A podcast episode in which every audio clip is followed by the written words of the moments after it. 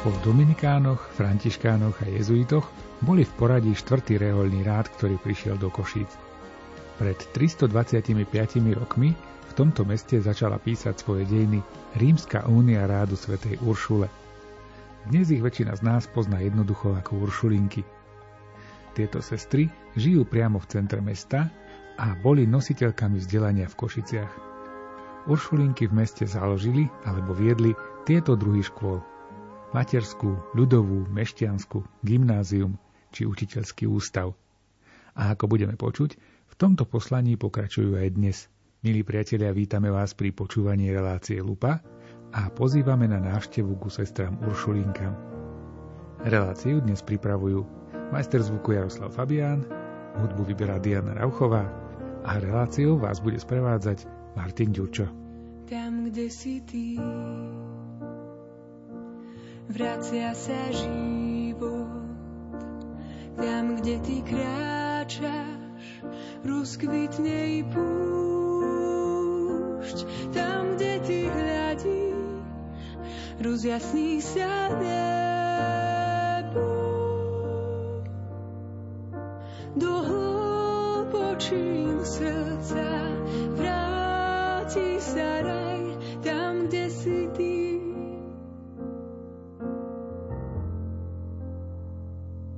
Tam, kde si ty. Vracia sa život, tam, kde ty kráčaš, rozkvitne i púšť. Tam, kde ty hľadíš, rozjasní sa nebo.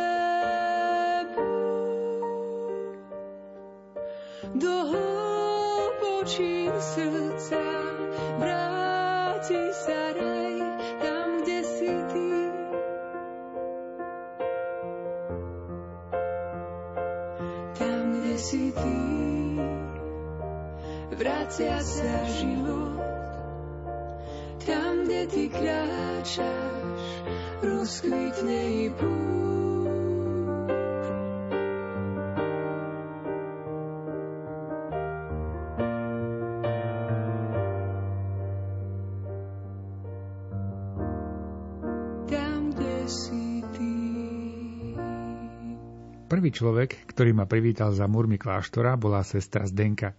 Ju ako predstavenú komunity sestier Uršulinov v Košiciach som poprosil, aby nám predstavila spolu sestry a poslanie, ktoré majú na tomto konkrétnom mieste. Takže našu komunitu momentálne tvorí 11 sestier. 10 sestier je priamo v komunite a jedna sestra nebýva v komunite, stará sa o mamičku, takže je doma v rodnom dome. A z tých desiatich sestier, ktoré sme tu, máme tri sestry, ktoré sú už v dôchodkovom veku, takže ich také hlavné poslanie je apoštolát modlitby a pomoc pri takých domácich prácach, ale vykonávajú takú službu, že chodia do domovov dôchodcov a tam pomáhajú pri príprave na svetu omšu, chodia, robí taký apoštolát medzi tými staršími ľuďmi, prinášajú sveté príjmanie. Takže to sú tie naše najstaršie sestry a potom ostatné sestry sú všetko sestry, ktoré sú zamestnané. Väčšina našich sestier je zamestnaná priamo v dome. Máme tu také dve skupiny, by sme to mohli povedať. Jedna skupina to sú sestry, ktoré pracujú na stredoškolskom internáte, ktorý patrí pod strednú zdravotníckú školu svätej Alžbety takže pracujú tam ako vychovávateľky a ďalšie tri sestry pracujú alebo sa venujú vysokoškolskej mládeži, ktorá je v našom dome a vlastne to je také naše hlavné apoštolské dielo tu v Košiciach. Jedna sestra pracuje na vrátnici, jedna sestra sa venuje takej duchovnej správe a potom aj ako správca budovy, tak rieši všetky také opravy, čo je pokazené a má to na starosti. A potom je to aj moja služba. Ja som ako vedúci pracovník, čiže hlavne tie papierové záležitosti. Máme tu aj sestru, ktorá sa stará o svoju mamku, ktorá je v našom dome a pracuje v našom kostole ako kostolnička a zároveň sa venuje pastorácii tých najmladších a má katechezy dobrého pastiera v rodinnom centre Ovečka. A potom máme sestru medzi nami, ktorá je rodáčka z Maďarska a má možnosť využiť aj svoju rodnú reč tým, že je katechetkou na cirkevnej základnej škole v Moldave, kde je vyučovací jazyk maďarský. Ja by som sa ešte opýtal na začiatok, čo znamená predstavená komunity? Aké sú jej kompetencie? My si predstavujeme reholníkov trochu ako takých vojakov, že je nejaký generál, nejaký šéf, ktorý má pod sebou nejakých ďalších ľudí, funguje tam nejaká poslušnosť. Je to tak? Je to správne videnie? Áno, táto hierarchia je aj v reholných spoločenstvách, aj keď to nie je úplne na úrovni vojakov pretože spájame sa v tej istej poslušnosti voči Bohu. To znamená aj predstavená, aj tie sestry, všetkým potrebujeme poslúchať. Ja mám tiež nad sebou svojich ďalších predstavených a ide tam asi o to, že keď napríklad potrebujeme o niečom rozhodnúť, tak predstavená pozýva aj sestry, aby sa vyjadrili k danej otázke alebo k danej téme a tak sa spoločne hľadá to riešenie a vlastne predstavená je tá, ktorá na konci po tom všetkom, čo si vypočuje, povie to definitívne alebo určí, keď potrebujeme nejaké definitívne stanovisko alebo sa rozhodnú, či áno alebo nie, tak vlastne ona na základe toho všetkého, čo si vypočuje, tak povie áno alebo nie. Ja som tu počul o tomto kostole, že má takú povesť, dobrú povesť, že tu môžete prísť aj s neposlúchajúcimi deťmi. Dokonca tí kniazy sem chodia s tým, že tu to tak proste je a že to tak bude. To je také cieľené, že naozaj ste si povedali, že tie deti sú taká priorita a že tu naozaj u nás my ich jednoducho nepošleme preč. Tak myslím si, že úmysel nie je mať kostol s neposlušnými deťmi, ale myslím si, že sestry vnímali, že k výchove, ktorá je nám zverená, patrí aj výchova detí a pastorácia rodín. A práve tým, že dáme priestor, e, aby tie rodinky aj s malými deťmi, ktoré mnohokrát je veľmi náročné ustrážiť a naozaj niekedy sú veľmi temperamentné, tak budú mať priestor a tým deťom sa ukáže, že môžu prísť do kostola a majú ten priestor, že môžu byť same sebou, aj keď to naozaj nevylučuje to, že je dobré, ak tí rodičia strážia tie deti a naozaj nenechajú ich behať a nerobia z kostola nejakú bežeckú dráhu, ale že je tam ten priestor, že naozaj to dieťa môže aj zaplakať, môže aj zakričať a nebude poslané preč, tak tie rodinky prichádzajú a, a sestry, myslím si, že tie roky, ktoré toto takto funguje, vnímajú, že je to veľmi požehnaný, požehnané miesto, kde tie rodiny môžu prísť a kde tie deti rastú a potom tie deti prinášajú svoje deti. Už máme to naozaj odrastenú generáciu. Lásky a pre lásku stvoril si svet, z lásky a pre lásku je víno chlieb, z lásky a pre lásku chádzaš tam sám, z lásky a pre lásku dnes ti. Tak spojme si srdcia a zahoďme hnev, bez lásky v dušiach znie falošne spev. Boh je tak náročný, nežiada obetu, to pravou obetou som ja a ty. Z lásky a pre lásku stvoril si svet, z lásky a pre lásku je víno chlieb, z lásky a pre lásku chádzaš tam sám, z lásky a pre lásku dnes ti dám. Uršulinky ako spoločenstvo vznikli kvôli hlavne tej formácii a takej výchove dievčat, žien, ale tak asi aj proste mladých všeobecne. Čo to znamená v tomto konkrétnom prípade? Vy tu máte teda ten internát, to je také dôležité, ale, ale vy ste nevznikli preto, aby ste viedli internát, to asi je dobrá vec, ktorá slúži ako prostriedok k nejakému cieľu. Ako vyzerá tá evangelizácia, to, čo chcete odozdávať tým mladým? Tak asi naše prvotné poslanie je prinášať Krista a byť naozaj jeho svedectvom, e, kdekoľvek sme. A vlastne to aj Sveta Angela, naša zakladateľka, ona vždy hovorí, že sme panenské nevesty. Ona nám nevy, nevyhranila to, že budete učiteľky. Hej. Ale históriou nám bola zverená výchova a to vnímame aj dnes s tým, že výchova so zreteľom na evangelizáciu.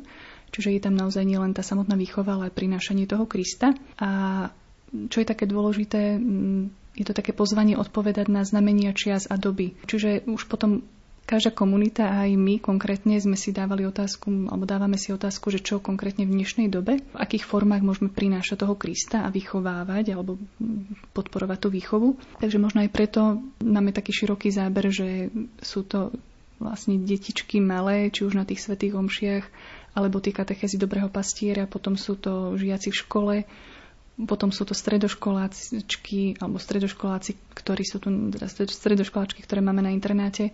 A potom sú to aj vysokoškoláčky a mladé zamestnané ženy, ktoré majú priestor a ktorým sa snažíme venovať um, aj v spolupráci s Univerzitným pastoračným centrom.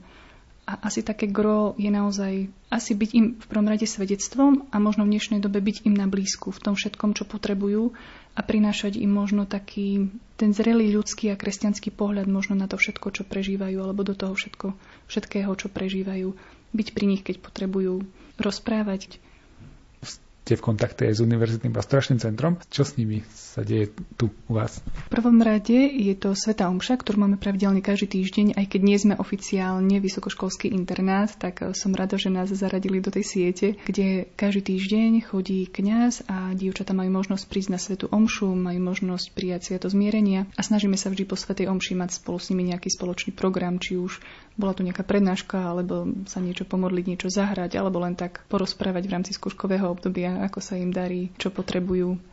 Takže to je mm, program, ktorý majú tu priamo u nás v našej kaplnke. A potom každá sestra má taký svoj apoštolát, by som to povedala, kde sa cíti dobre. A ja sa cítim dobre priam práve v tomto univerzitnom pastoračnom centre, možno preto, že som bola jeho aktívnou členkou ešte ako študentka, takže je to taká moja srdcovka. A snažím sa chodiť tam teda jednak chodíme so sestrami v pondelok na vysokoškolské sveté omše, ktoré sú v seminárnom kostole, takže byť tam medzi tými mladými. A potom štvrtky, keď sú sveté omše priamo v univerzitnom pastoračnom centre, tak chodím tam na sveté omše a zapájala som sa napríklad seminár pre vysokoškolákov pre takú duchovnú obnovu, volá sa Na novo s Bohom, tak vlastne spolu s kňazom z univerzitného pastoračného centra som bola v tom týme, vlastne, ktorý pripravoval ten seminár.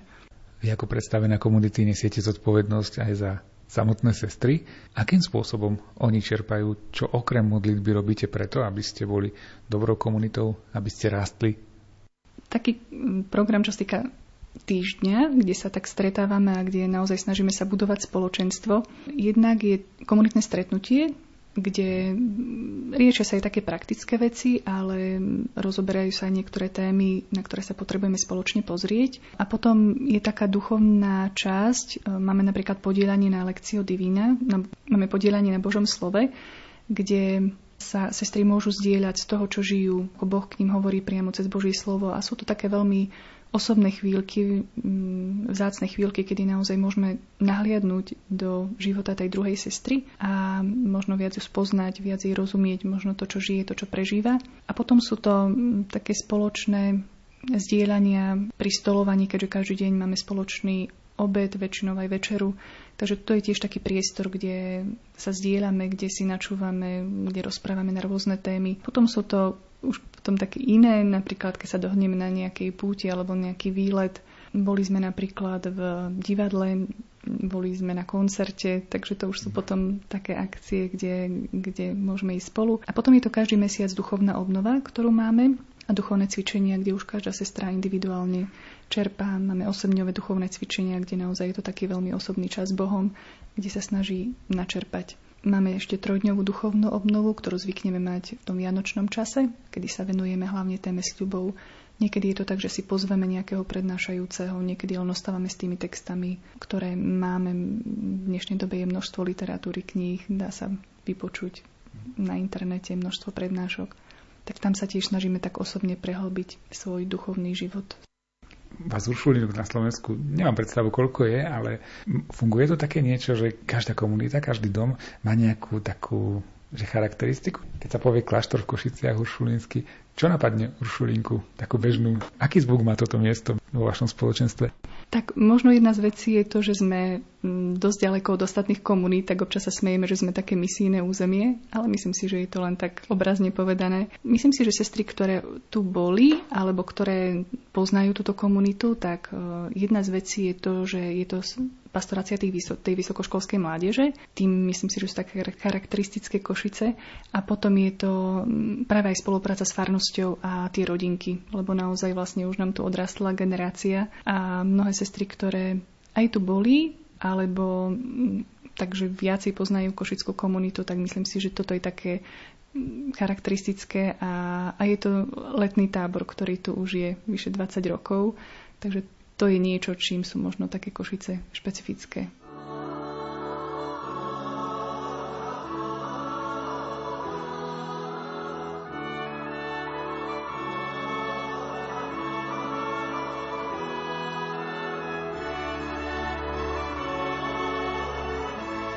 som sestra školastika, sestra Uršulinka, ktorá momentálne pôsobí v komunite v Košiciach. E, mojím poslaním konkrétnym je v tejto komunite, som vychovateľka na stredoškolskom internáte, ktorý sa nachádza v našej budove. Tento školský internát patrí po strednú zdravotníckú školu Sv. Alžbety, ktorá sa tiež nachádza v objekte našej budovy. Vy máte takú zaujímavú históriu a vlastne táto komunita má pomerne dlhú históriu. Nepatríte medzi nejaké ani nové spoločenstva reholné, ani aj tu v Košiciach ste už dosť dlho. Tak teraz začneme tým, že ako ste sa sem, vy Uršulinky, dostali do Košic vôbec. Každý z nás svojou prítomnosťou už píše nejakú tú históriu, ktorá sa zapisuje, ktorá stvarňuje okolie a spoločnosť. Tak to bolo aj s našou komunitou tu v Košiciach. Naše začiatky môžeme povedať, že sa viažu s dátumom 25. novembra 1535, keď sveta Angela Meriči v Bereši založila spoločnosť svätej Uršule. V tej dobe to bolo originálne dielo a novosť v tejto spoločnosti spočívala v tom, že v tej dobe bolo zvykom, že reholničky, ktoré sa chceli zasvetiť Bohu, žili v kláštore, nežili vo svete, ale Sveta Angela priniesla tú novosť, že ženy mohli zostať v svojom rodinnom prostredí, venovali sa výchove dievčat ako svojmu osobitnému poslaniu aby sa tak prostredníctvom ženy obnovila rodina a cez rodinu ľudská spoločnosť. Tiež v tej dobe sa tieto ženy venovali ošetrovaniu chorých. Spoločnosť Sv. Uršule nebola rehonou spoločnosťou v dnešnom slova zmysle. Táto spoločnosť sa rozšírila v Taliansku, v 16. storočí prichádzajú sestry tiež do Francúzska a vo Francúzskach sestry dostali charakter klauzúry, jednoducho povedané začínajú žiť spoločenstva v komunita v kláštore, kde prijímajú sľuby. Čo je takou zaujímavosťou, že okrem sľubov chudoby, čistoty a poslušnosti, sestry prijímali aj sľub k výchove a vyučovaniu dievčat. Sestry z Francúzska založili aj komunitu v Bratislave v roku 1676 a tieto sestry tiež posielajú z bratislavskej komunity, prichádzajú sestry založiť komunitu sestier do Košic. V roku 1698 e, jagerský biskup Juraj Fenesi žiadal od rakúsko-horského cisára kráľa Leopolda Veľkého povolenie o založenie kláštora Šulinov v Košiciach. On tejto žiadosti vyhovel a Sestry z Bratislavy prichádzajú založiť tú kláštor do Košic.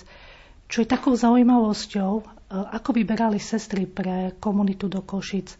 Vyberali ich losovaním. Vylosovali sedem sestier. K týmto sestrám sa pridali tri kandidátky, ktoré potom odišli do kláštora. Ešte v Bratislave si sestry zvolili svoju predstavenú, stala sa ňou Mater Antónia a naše kroniky zachytávajú aj to, že sestry z kláštora Bratislavy dostali ako dar knihy, látky na habity, plátno, potrebné veci k stolovaniu. Doslova sa tam píše, že dostali príbory, cinové misočky, kuchynský riad a iné potrebné veci, ktoré boli potrebné na, pre začiatok fungovania sestier v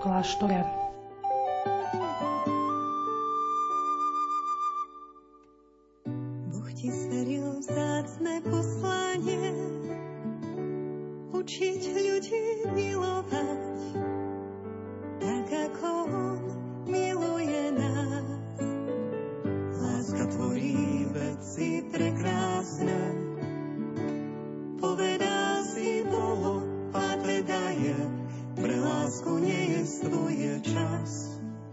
Sme v Božích rukách, preto sa nemusíme báť, ukrytý v jeho srdci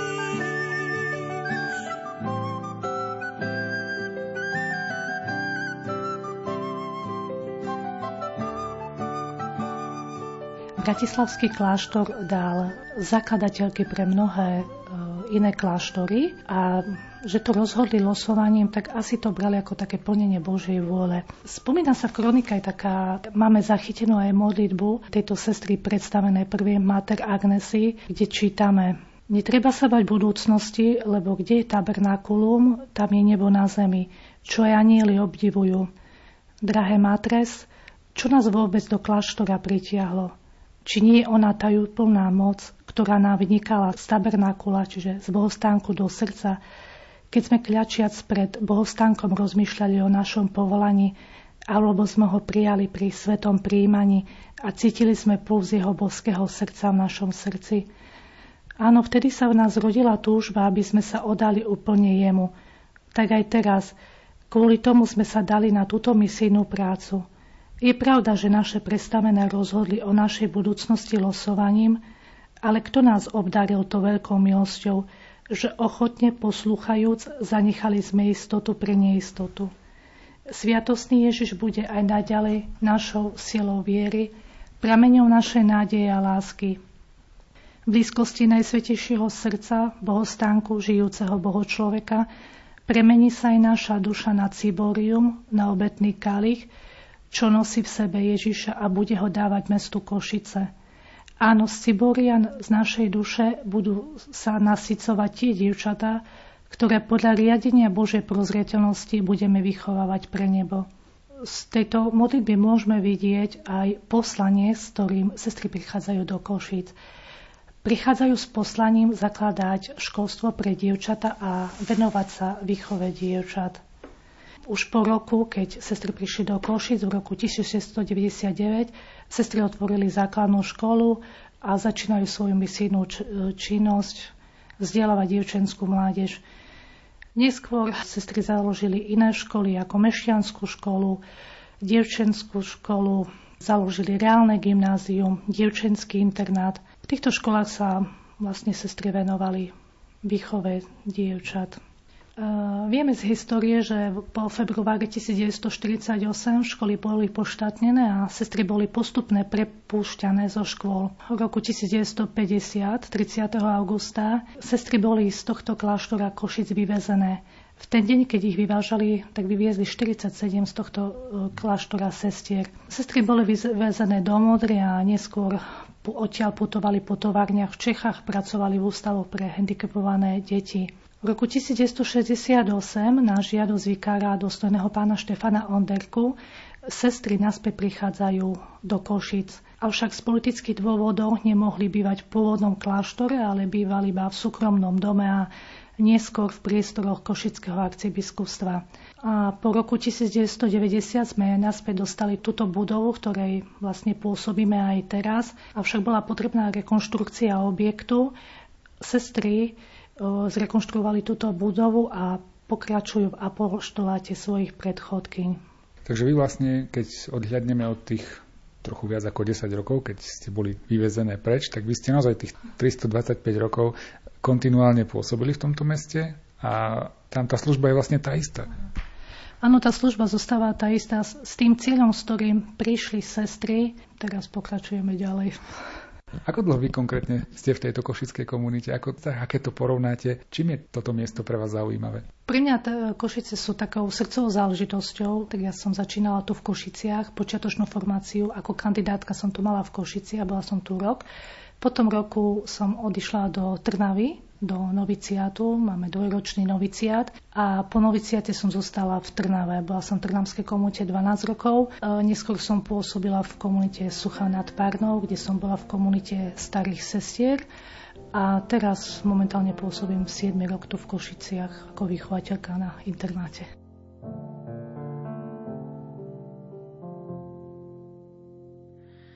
Kto si ma Niekedy nepoznám tvoj hlas. Každý sme z inej planéty, no nesieme to najlepšie z nás. Kto si ma volá, si to ty.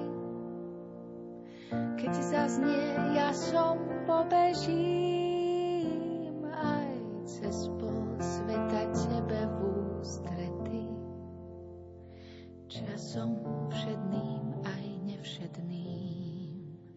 Ak sa nám ujde iba štipka radosti, alebo z chleba len kôrka posledná.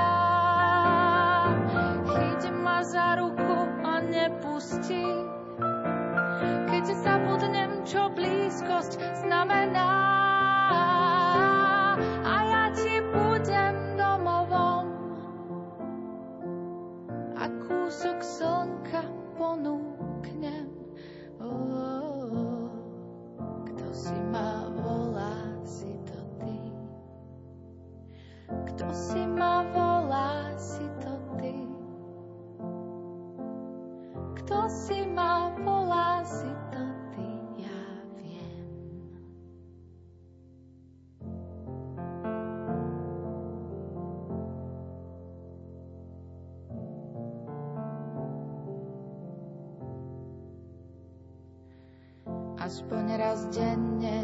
Odvahou.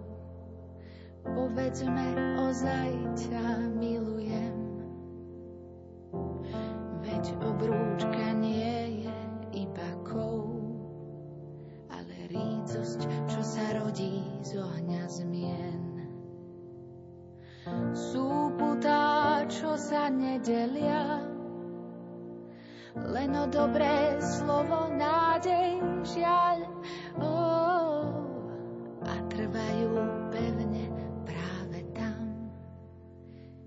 by iný sotva vydržal.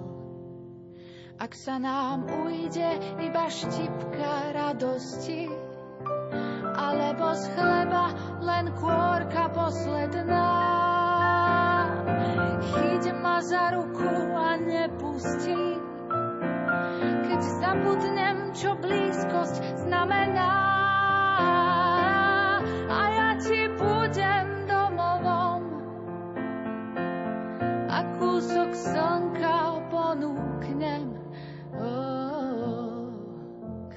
Ma volá, si to ty. Kto si ma volá, si to ty. Kto si ma volá, si to ty, ja viem.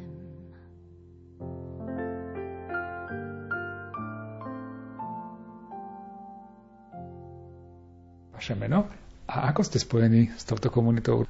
Volám sa Marcel Šimko a ja som vlastne vyrastal v starom meste na hlavnej ulici hneď vedľa, aj keď tu nikdy nie je hneď priamo, ako je to v panelákoch povedzme, ale na vedľajšej adrese Ehm, a už od malička, vlastne od mojich asi 8 rokov, keď e, sa po revolúcii uvoľnili ehm, možnosti, ehm, otvárali sa kostoly, kláštory, sa znova vracali reholiam, tak som začal spolu s rodičmi chodievať vlastne do kostola u Šulinok. A tak sme začali spoznávať to prostredie a komunitu sestier. Ako si na ne spomínate, možno z toho detstva, 8-ročný chlapec, čím ho zaujmu? Sestry v modrom. No vtedy som až tak nerozlišoval, že je tu komunita sestier, ako chlapec. Chlapca ma teda hlavne zaujímalo e, to, čo sa tam deje na svetých omšiach. Že tie sveté omše, ktoré trvajú vlastne až dodnes, už, už to bude takmer, vlastne už je to 30 rokov, e, tohto roku to bude 30 rokov, čo bežia detské sveté omše e, v kostole. A ja som tam začal ministrovať a to ma veľmi bavilo. Bol tam zbor, ktorý tam hrával, bol tam kňaz, ktorý vedel priťahnuť mladých, vedel priťahnuť rodiny. Tí kňazi sa potom časom striedali, stále po niekoľkých rokoch. A mňa vlastne toto tam asi pritiahlo a zaujalo. Plus to, že tam boli sestry, ktoré, ktoré sa venovali aj deťom, napríklad počas kázni brávali teda menšie deti na, na takú, povedzme, detskú kázeň alebo detskú náuku mimo kostola, tak toto začínalo a kňaz mal kázem pre dospelých. Um, tak aj to bolo zaujímavé pre mňa určite ako chlapca. A už vtedy začalo také možno formovanie. Hej. Alebo bolo to súčasťou formovania mojej osobnosti zároveň. Vy pokračujete v tej tradícii, že neviem, chodíte sem so svojou rodinou, alebo je, je to taká záležitosť dlhodobá, ak som to teda správne pochopil? Um, je to tak, že dlhodobo tu chodím, chodím tu teda e, takmer 30 rokov a bol som otvorený svojmu povolaniu tomu, kam ma pán povolá, či už rodine alebo do zasveteného života. A až teraz vlastne po takej dlhšej dobe sa ukázalo teda, že ma povoláva do manželstva a plánujeme tu teda, potom ako si založíme rodinu, plánujeme tu chodiť naďalej, stretávať sa naďalej a byť súčasťou tohto spoločenstva tým, že tu chodíte tak dlho, vy poznáte túto komunitu dlhšie možno ako sestry, ktoré tu žijú dnes aktuálne, lebo tie sestry sa tiež striedajú, ako ste spomínali, že kňazi pár rokov sú tu, potom príde iný kňaz, to isté sa týka sestier. Všímate si vy nejakú zmenu na tomto spoločenstve, keď to porovnáte s tým, čo tu bolo pred 10 rokmi, 15, 20, tie sestry sú nejaké iné z toho vášho pohľadu? Zmena už je, už je len to, že, že príde tu iná osoba. Niektoré sestry sú tu alebo boli tu aj viac rokov 7-8. Hej.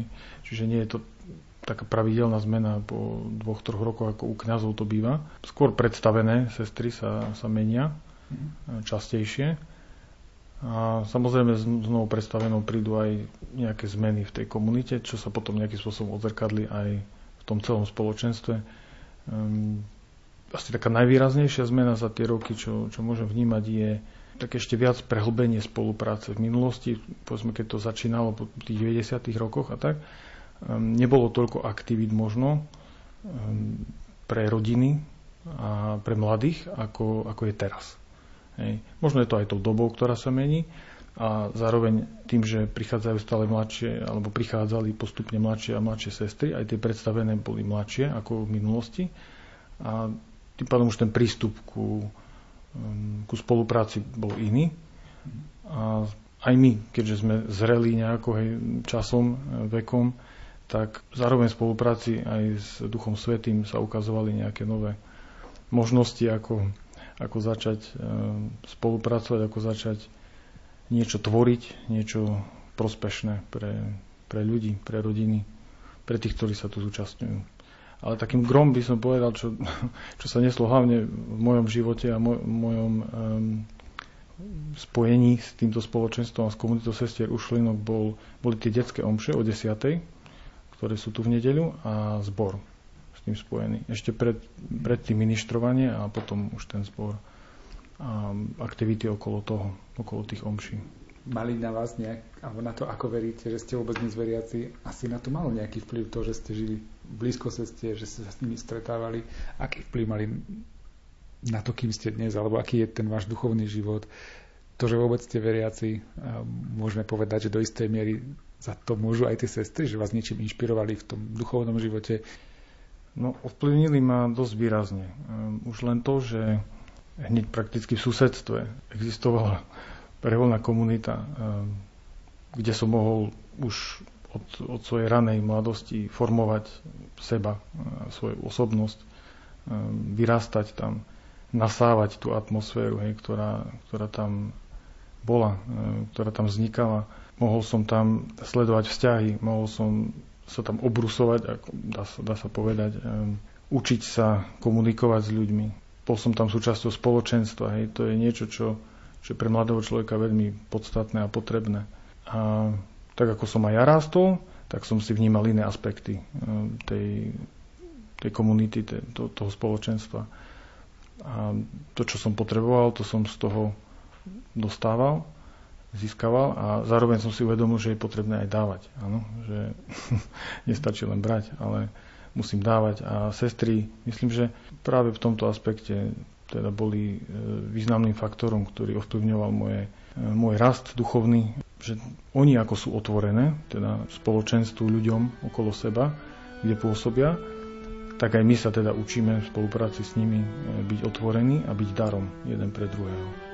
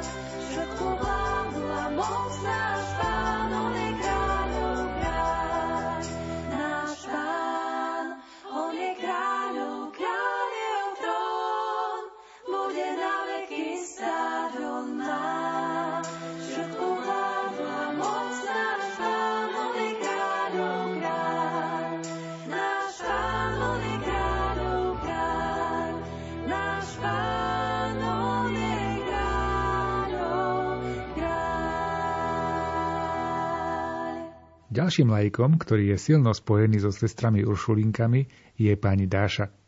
Už zhruba 25 rokov ich pozná a momentálne sa najviac zapája do podujatí pre rodiny a pre deti. Spojená som s týmto spoločenstvom, s tým, že začala som tu vlastne spievať v zbore, lebo poznala som ľudí, ktorí spievali v zbore, poznala som ministrantov zo školy alebo zo svojho prirodzeného prostredia a myslím, že v centre mesta to bola, bolo jediný priestor, kedy v nedele spieval vlastne mládežnícky zbor. A spieval vlastne na detských svetých omšiach. Podľa mňa týmto sú uršlinky v Košiciach najtypickejšie, že tu môžu prichádzať deti od úplne najútlejšieho veku, pričom sú súčasťou tých svetých omší. Že mamky, alebo teda rodičia s nimi nie sú v detskom kútiku alebo v nejakom vyčlenenom priestore, ale sú súčasťou tých svetých omší. A pokiaľ vyslovene, že nerobia krik, tak to nikomu nevadí, že chodia po kostole alebo nejako žavocu alebo tak. Myslím, že to tu priťahuje vlastne tie aj mladé rodiny naozaj z celého mesta. Aj z nejakého širšieho okolia, že tá rodina môže byť pokope, aj keď to nie je jednoduché pre tých, ktorí majú naozaj akože maličké deti to nie je len posledných pár rokov, ako si to aj ja pamätám, lebo párkrát som tu bol a tiež som kúkal, že uh, to tie deti tu behajú a ten kniaz vôbec nebol z toho nervózny. Čiže tu je to štandard, hej, že takto sa tu chodí na Sveté Omše a je to také priateľské prostredie k deťom, ako sa to hovorí. Presne takto to je. E, za tých zhruba 25 rokov, čo ja poznám tento život komunity, tak e, tu na tieto detské sveté omše proste takýmto spôsobom fungujú. E, teraz sú prepojené aj s prípravou prvopríjmajúcich detí ale nie je to len pre nich. Vlastne aj celá tá sveta omša je štilizovaná tak, aby bola pochopiteľná a zrozumiteľná aj pre maličké deti. A mladí ľudia, ktorí tu vyrástli, buď ako ministranti, alebo aj ako členovia zboru, častokrát potom zostávajú z toho celoživotné priateľstva, aj manželstva a celé rodiny a potom tu zasa prichádzajú so svojimi deťmi. Vy ste tiež ten prípad, že manželstvo vzniklo tu? Áno, áno, mali sme tu aj sobáš, aj sme tu krstili všetky deti. Uršulinky sú rodina. Ja to vnímam tak. A žijete aj tu v Košiciach, niekde blízko? Uh, áno. Áno, nepatrím do domskej farnosti, ale cítim sa tu na prirodzene. Toto je také nejaké moje zázemie. Uršulinky sa nikdy nepýtajú, odkiaľ človek prišiel. Kto je, čo ho tu privádza a dá sa tu cítiť doma pre každého. Aj pre fakt toho úplne najmenšieho, aj pre najstaršieho. To, že deti môžu chodiť na Svetú Omšu a že vy môžete chodiť na Svetú Omšu so, so svojimi deťmi a nemusíte sa deliť, že jeden rodič ide, druhý ostane doma, potom sa vymenia, to je obrovské plus a chápem, že to tak robíte. Na druhej strane vy ste tu asi tak viac aktívnejšia. Čo ešte ponúkajú pre dospelých ľudí? Vy, váš manžel, vaša rodina, čo tu ešte môžete získať? No, je tu sformované aj modlitbové spoločenstvo. Nie je veľké, ale funguje a takisto funguje veľa rokov. Vlastne stretávame sa ako biblické spoločenstvo, alebo teda akože, ako formou lekcio divina. Je tu sformované aj také menšie spoločenstvo, ktoré sa stretáva pri modlitbe svätého Ruženca. To je tak pre dospelých. No a snažíme sa zúčastňovať aj nejako na činnosti domskej farnosti. Funguje pastoračná rada, v rámci tohto spoločenstva, aby to bolo nejakým spôsobom prepojené. E, tradíciou tejto komunity je aj každoročný prímeský tábor pre deti, pre deti od 4 rokov, čo je mimoriadne podľa mňa v Košiciach. Stále v júli na týždeň majú spravený nejaký bohatý program a skutočne deti, vrátane našich, ktoré tu vyrástli v tom tábore od 4 rokov, teraz už spolupracujú s animátormi a vychovávajú ďalšiu generáciu. Takisto je to aj pri karnevaloch. Takisto každý rok vo fašiangovom období, okrem teda tých dvoch rok, pandemických rokov, boli detské karnevaly. Sú tu desiatky detí, niekedy aj okolo 100 detí. Výborná zábava pre všetkých. A presne deti, ktoré vyrástli od malička pomaly ešte v plienkach, teraz pomáhajú, vyzdobujú, animujú, zabávajú tých starších, e, alebo teda tých mladších. Tak, ale zároveň aj starších, lebo stretávajú sa tam rodičia, majú možnosť sa porozprávať, čo vlastne po Svetej Omši nevždy je priestor, mm, stretnúť sa, dať si trošku čajka, nejaký výborný koláč, ktorý sa stričky napiekli a môže sa vlastne takto budovať to spoločenstvo. Takže pre mňa je typické hlavne tými, tými rodinami a tou kontinuitou tých rodín naozaj od útleho veku až po, až po dospelosť. Čím žijete aktuálne? No, Aktuálne najhorúcejšie karneval, ktorý bude vlastne túto sobotu, to vyžaduje nejaké prípravy, aj nejaké nastavenie, nejakú radosť, ale aj prípravu masiek, prípravu priestorov a tak ďalej, aby všetko fungovalo ako má, aby sa tu každý cítil dobre. Je naplánovaný termín letného tábora, tiež už sa na to pýtajú rodiny, lebo si podľa toho organizujú dovolenku. Dnes mi volala moja kmotra, že kedy môžu prísť deti na tábor. A tiež sme sa stali kmotrami, takže sa poznáme z tohto zboru tu. To musí byť naozaj dobre, keď už začiatkom februára riešite leto a nechcem povedať, že už ste plní, ale už sa to plní. no je o to veľký záujem a naozaj niektoré rodiny si podľa toho plánujú dovolenku, aby stihli tento tábor.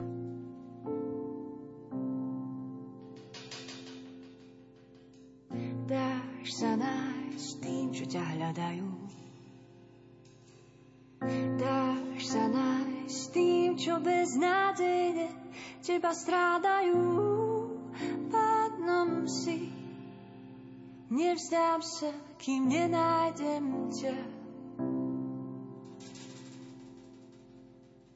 Dáš sa nájsť tým, čo ťa hľadajú.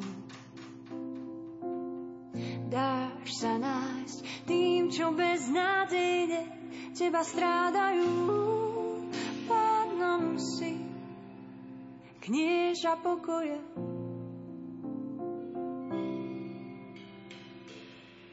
Nech sa mi srdce neznepokuje a neľaká. Nech sa mi srdce neznepokuje a neľaká. Nech sa mi srdce neznepokuje a neľaká. Dávaš prísľub, nádej, prísľub nehu, prísľub pokoja. Dávaš prísľub, nádej, prísľub nehu, prísľub pokoja. Oh.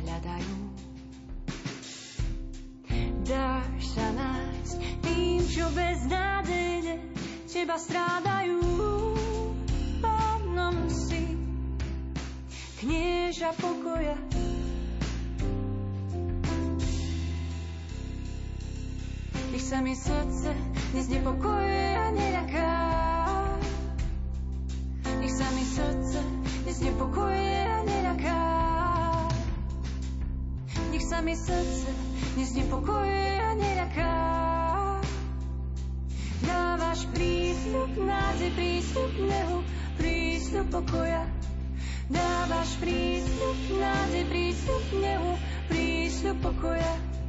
Dávaš prístup nádej, prístup nehu,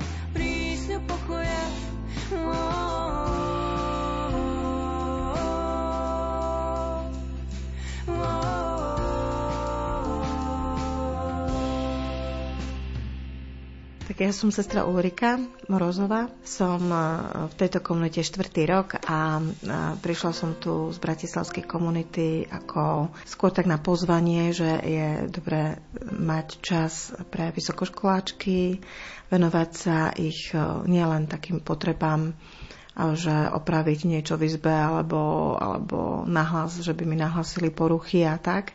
Aj to, aj to je v mojom úvesku. Ale e, je čas aj na rozhovory, na povzbudenie, keď majú ťažkosti a nedaria sa im skúšky, lebo tu máme dievčatá, medičky, právničky, farmaceutičky, čiže dosť ťažké školy. A keď im nevídu skúšky, tak potom som taká ako keby butľavá vrba, niekedy povedia, že druhá mama, lebo sme tu osobne, sa vidíme, že je rozdiel zatelefonovať domov, lebo a nemôže ísť. Po tej skúške, nemôže ísť domov, musí ostať v Košiciach, tak potom je tá príležitosť, že sa môžeme porozprávať my ja, ja iba počúvam. Ja iba počúvam a, a pozbudzujem a potom posielam modlitby za nich a aj sestrám spolusestrám v komunite sú veľmi zlaté moje spolusestry. Keď počujú úmysly, tak sa potom modlíme, či už pri vešperách alebo pri adorácii sa modlíme nad tie úmysly. No, presne vás som toto počul, že sestra Ulrika to je tá, ktorá to vie s birmovancami, vie to s mladými a dá sa s ňou proste veľa rozprávať, že je taká ukecaná tak správne, takým správnym spôsobom. Niekto by to nazval, že to je dar. Približiť sa k mladým ľuďom, začať s nimi rozprávať. No ja, keď som zacítila volanie od pána, to je naozaj tajomstvo, čo sa týka zasveteného života a tak ako aj do manželstva. Je to všetko tajomstvo a a zavnímala som, že Pane Ježišu, Ty ma chceš mať medzi ľuďmi, ktorí, s ktorými sa budem rozprávať, budeme ich počúvať. Takže je to aj v charizme našej rehole, lebo naša matka Angela, ona chcela od nás a chce aj doteraz, aby sme boli duchovné matky. Takže to je naozaj veľmi naplnená charizma. E, z mojej strany e, sa teším, že som našla takúto reholu, lebo hneď po totalite nebolo ľahké nájsť reholu, kde asi by som zakotvila. Že nebolo to ľahké, ale teda pán Boh ma viedol a dobre ma doviedol a som šťastná, lebo už 30, 30 rokov som v tejto e, reholnej rodine, keď počítam od kandidatúry. A naozaj videla som tam na mojich starších sestrách, spolusestrách, videla som to v iných komunitách, že tá Svetá Angela jej charizma presne v tomto funguje a v tomto žije. Vypočuť, by, byť butľavou vrbou, a nerozmýšľať nad tým, že a nejdem teraz vôbec moralizovať a žiadne také upozorňovačky, že čo mladé dievča v tejto dobe má robiť, nemá robiť, lebo tedy automaticky stratím dôveru, áno.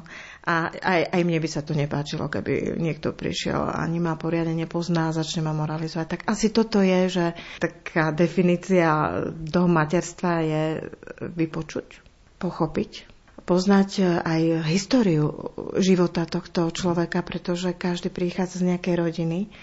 Takže poznať históriu od malička, od detstva, nejaké zážitky a potom sa to postupne vyvíja, dá sa to potom aj dobre formovať, lebo keď e, si vieme povedať, čo nás trápi, čo nás teší, tak potom sa dá pekne ukázať cesta, že tu, tu je to správne, toto je už horšie a tu sa môžeš popáliť. Ale mm, vo väčšine je to tak, že oni si same odpovedajú. Ja iba počúvam, dám otázku a potom si ona sama urobí, tá dievčinka si urobí úzus z toho všetkého.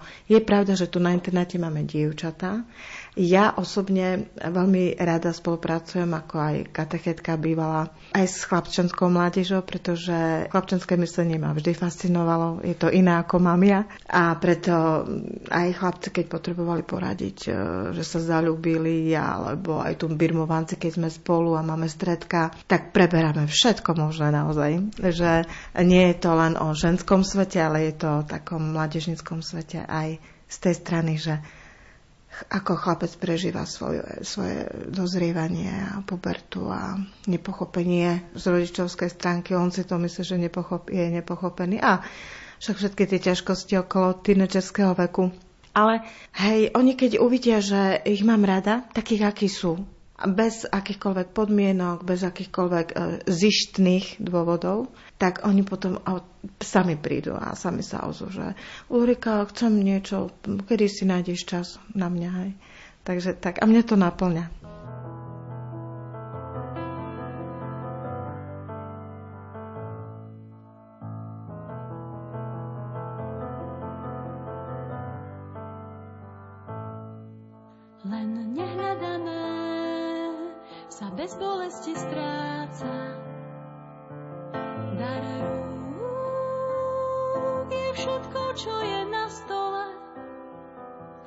Je túžba, nápor, práca. Ešte aj zvon vie, čo sú mozové. Kto hnetie nás, ten vie, čo nevie veža a zvony v nej, že nie sme, nie sme ako oni, že ľudské srdce nesmie byť do železa, pretože nie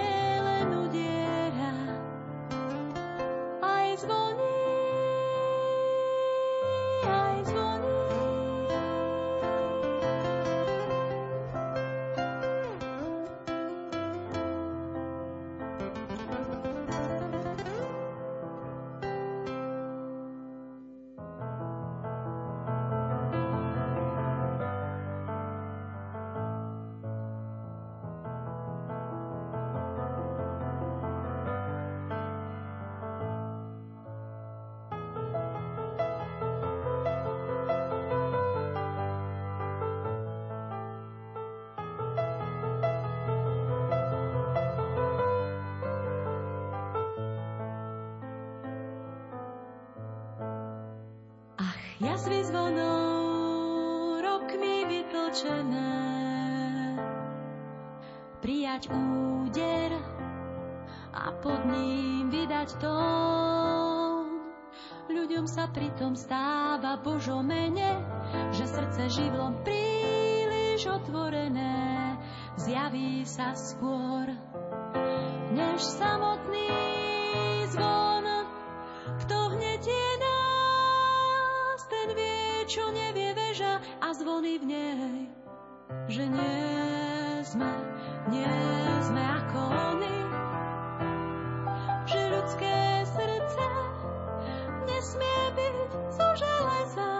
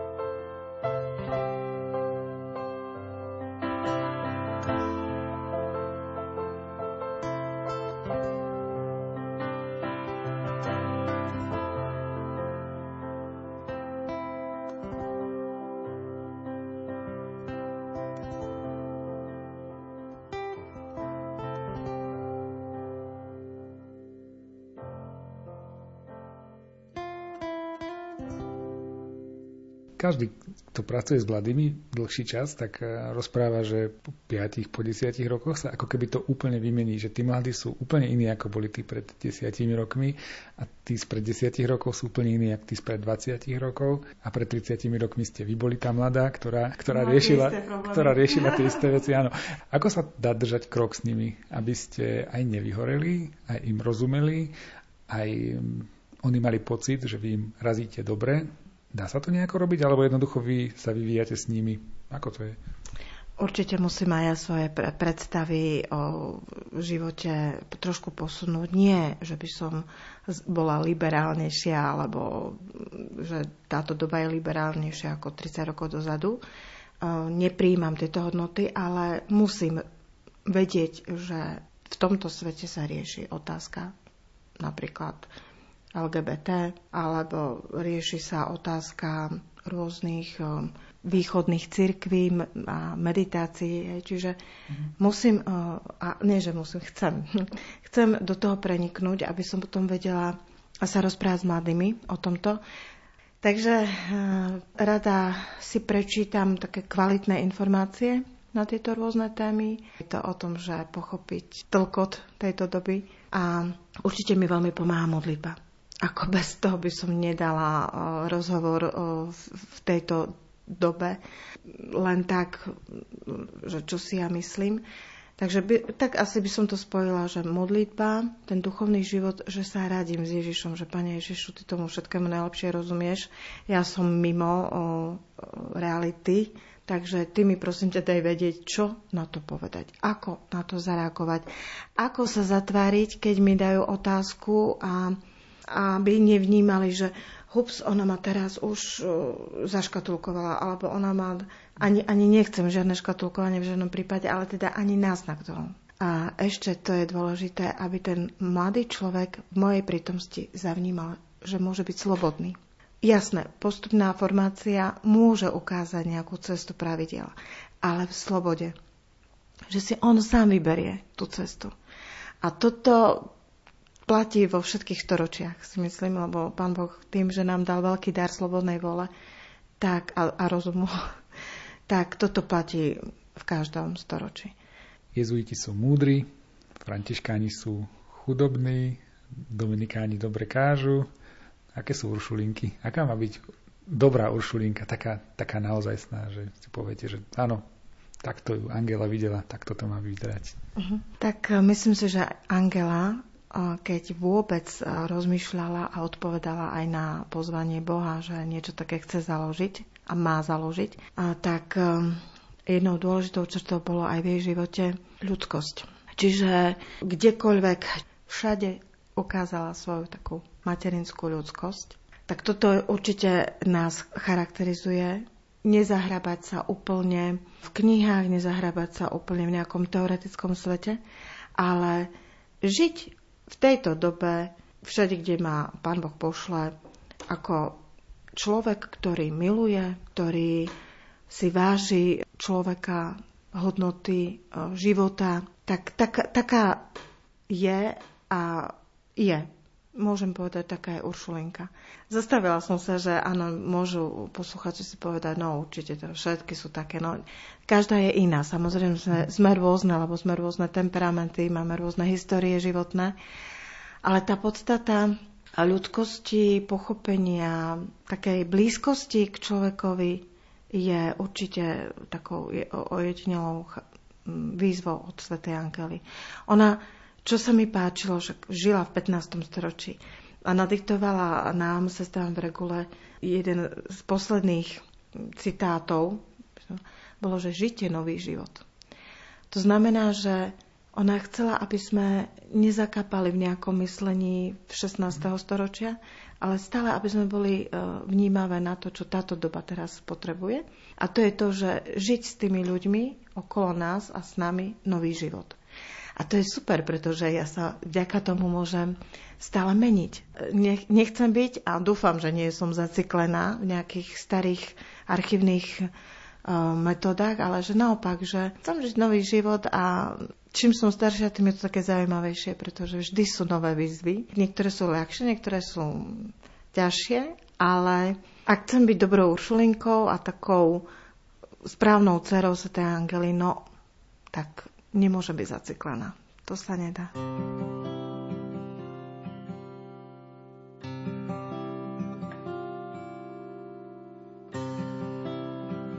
Uršulienky sú v Košiciach už viac ako 300 rokov. Je ťažké čo je len odhadnúť, na koľko ľudí mala vplyv ich prítomnosť, ich príklad, ich pomoc. Koľkým ľuďom pomohli vďaka vzdelaniu, koľkých nasmerovali k dobrému životu – a táto ich misia sa nekončí a stále trvá. Sme radi, že sme vám mohli aspoň čiastočne predstaviť jednu z mnohých reholných komunít, ktoré aj dnes v našej spoločnosti nenápadne, ale silne pôsobia. Ďakujeme za pozornosť a tešíme sa na stretnutie pri ďalšom vydaní relácie Lupa. Z Košického štúdia sa lúčia hudobná redaktorka Diana Rauchová, majster zvuku Jaroslav Fabián a redaktor Martin Ďurčo potrebujem spásenie, potrebujem ho. Viac než vodu, viac než sol. Prosím ťa vstúp, prosím ťa vstúp, prosím ťa vstúp do Prosím ťa vstúp, prosím ťa vstúp, prosím ťa vstúp.